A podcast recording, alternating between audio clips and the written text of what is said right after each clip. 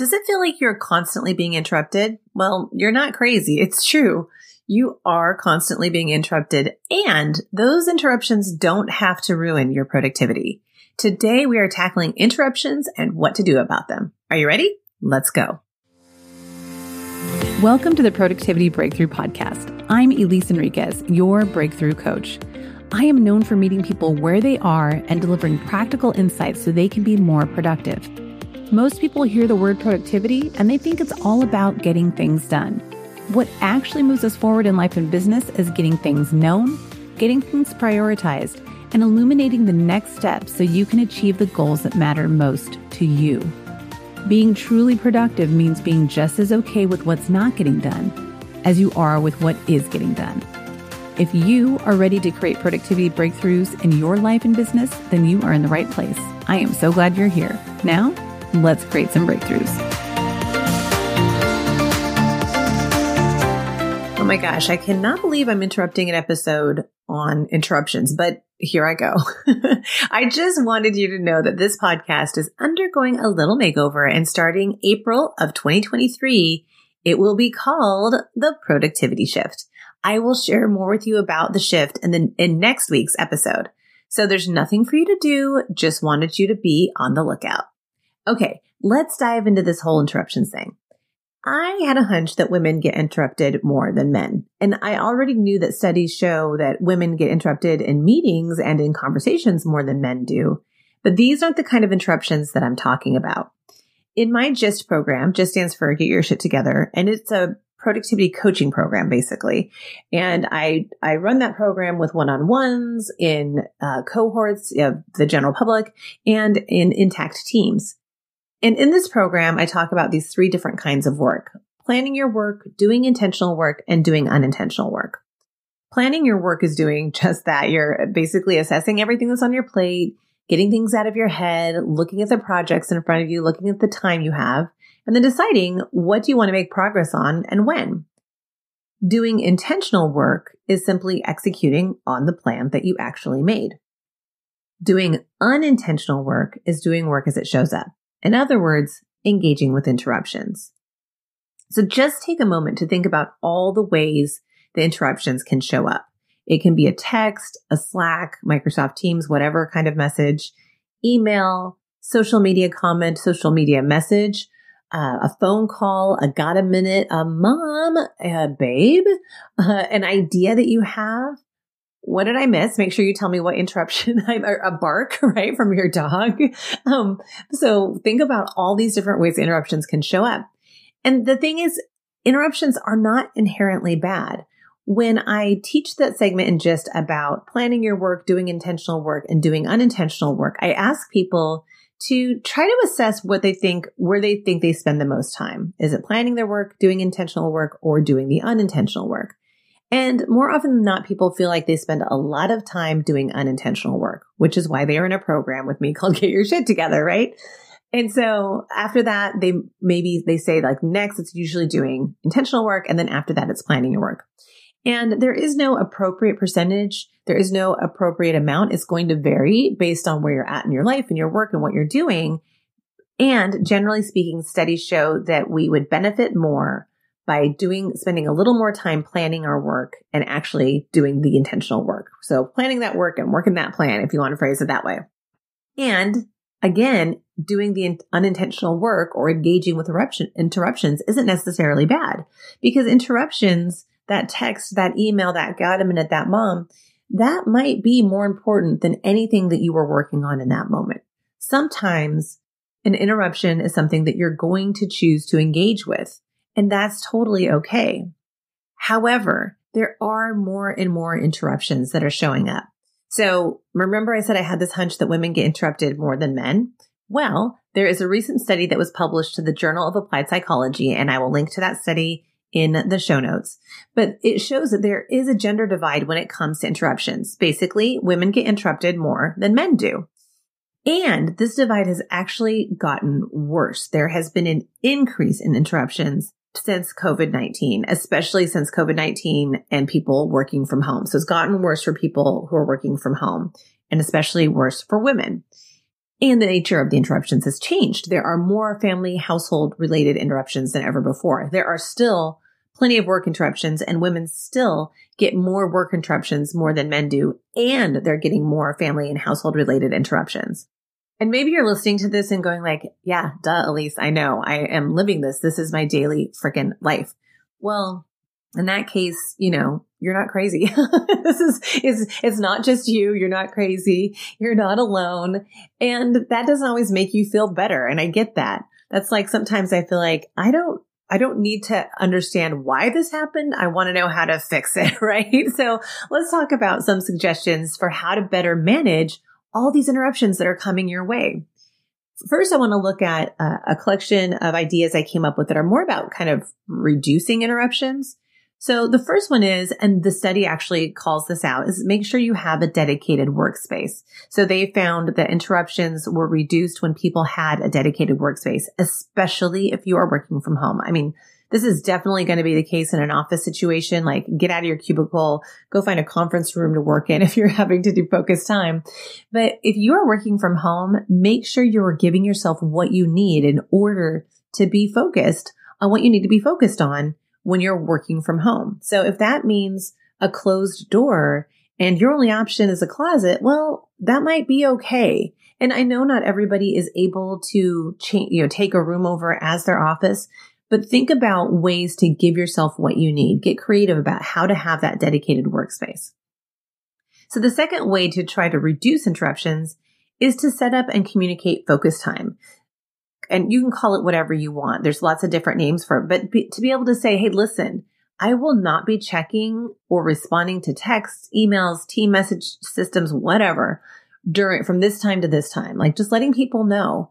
And that works even better when your whole team does that kind of thing. I've worked with multiple teams who have now put this in place and they have gotten great relief because they're able to do their focused work and not have their colleagues interrupting them.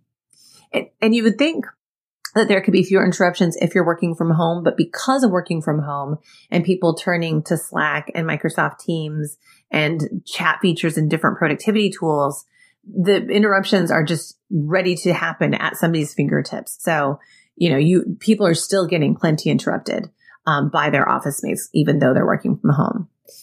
And the third recommendation to reduce interruptions is put your phone away when you're doing your focused work. Sometimes you are the one causing the interruption by checking your texts, by checking your uh, social media accounts and things like that. It's obviously okay to take an intentional break, although the study showed that breaks aren't helping very much. but, well, that's a whole different thing. Um, so you might need to take an, you know, step away from work and you're going to go, you know, walk to another room and check social media. But when you're trying to do focused work and you don't want to be interrupted, then put away the thing that might be interrupting you, which would be your phone.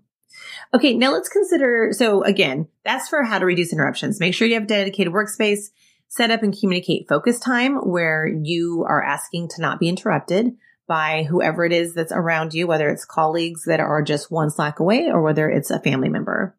And then put your phone away when you're doing your focused work. Right. So now let's consider strategies for dealing with the interruptions that do arise. Um, so those were to try to avoid interruptions, but then there are the interruptions that do arise.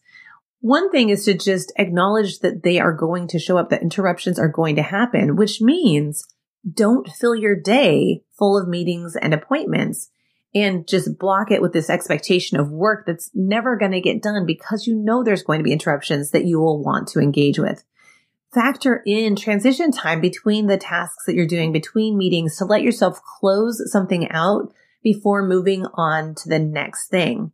In doing that, you can close the loop on things and allow for wiggle room so that then there is room for the interruptions that you want to engage with. So don't fill your day with appointments. Number two, say no.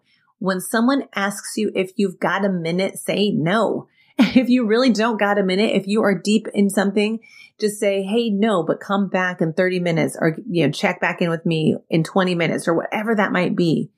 It is okay for you to say no. You will be wasting so much more time by switching out of your focus time to address an interruption that may not even be urgent. It's just something that's on somebody's mind in that moment. And then the third thing is have a place to hold interruptions until you engage with them. So what I mean is, and this is something that we do in GYST is we build our bonus brains and our bonus brains can hold, it's a, a collection of tools basically, right? But our bonus brains can hold the ideas, the requests, the suggestions, the needs, the gotta minutes until I choose to engage with those things. Now, the key here is you. So basically you're holding things at bay until you can engage with them. The key thing is you can't hold things there forever. So you have to make a promise to yourself to go through what is in that holding bay or in that triage area to go through that on a consistent and regular basis. So that way you're saying for me, it's like every Friday, something goes into my kind of holding area, my triage area until Friday. That and Friday I will address something. Um, or it just goes in there till the end of the day and then I'll address it then. So when you're dealing with the interruptions that do arise, again, don't fill your day full of appointments. Make sure you have wiggle room uh, between the work that you want to get done so that you can deal with the interruptions you want to deal with. Say no when someone says, do you have a minute? And then have a place to hold interruptions until you engage with them. And then there is a strategy that I want to share that came from uh, it didn't come from that particular study, but it came from other work that one of the study's authors did. And that is when you do need to engage with an interruption, create a ready to resume plan. So basically ask the interruption to wait a minute. So if that's a text, if that's a Slack, if that's a person in your face, you can say, hold on just a second. So if you had to stop the work that you're doing, just very quickly jot down the next couple of steps you'll need to take when you come back to it. This allows you to then turn away from what you're working on and fully engage with the interruption that you're choosing to engage with or the person that you're choosing to engage with. And then when you pivot back to doing that work again, it makes it easier to re-enter that work because it can take up to 28 minutes, I believe, 28 or 33 minutes. It can take a long time, minutes upon minutes, for you to resume work when you don't do this. So again, when there are interruptions that you're choosing to engage with, before you engage with the interruption, just have them wait a moment so that you can create a ready to resume plan. And one last thing that I didn't mention that really is all of this is start your day with a plan. Based on the information you have at the beginning of the day, do your best to create a plan for your time. What is it that you're going to be moving forward? You know, what is it you're going to be trying to check off your list? How is it that you're going to spend the time that you have between their commitments, between meetings that are scheduled, calls that are scheduled, Zooms that are scheduled, etc. That way, when interruptions arise, you can be thoughtful about the ones you choose to engage with and the ones you'll revisit later. And if you need help with that daily plan, head on over to daretoprioritize.com. That's my little special website just for you, where you can take my five day Dare to Prioritize challenge. So I'm sure you will not be shocked if you're a regular listener that all of this got me wondering about you. So tell me, what is one strategy you could put in place this week to better manage the interruptions in your life and work? hop on over to Instagram and tell me all about it. You can DM me or find the question of the week post and, and comment there so you can tell me all about it. And if you've been enjoying this podcast, I would love it if you would give it a 10 star review. And that might not be possible because I think the scale doesn't go up to 10. I think it stops at five. But whatever it is, give me a great review. Give the show a great review when you have a moment. I would really appreciate it. It helps other people find this podcast so that they can also make progress on what matters most to them. Okay, that is all for this week. I'll be back with you again next week. And remember, next week, it's a whole new name. We're changing everything. It is the productivity shift. So until then, keep making progress on what matters most. Thanks so much for joining me for this week's episode of the Productivity Breakthrough Podcast. Did you have a breakthrough today? Write to me and let me know. You can reach me, revisit anything we covered today, or uncover free resources over at EliseEnriquez.com. And if you know of other leaders in life and business who would appreciate a little help with their productivity breakthroughs, I'd love it if you'd share this podcast with them. And finally, remember to hit subscribe or follow so you don't miss an episode. See you next time.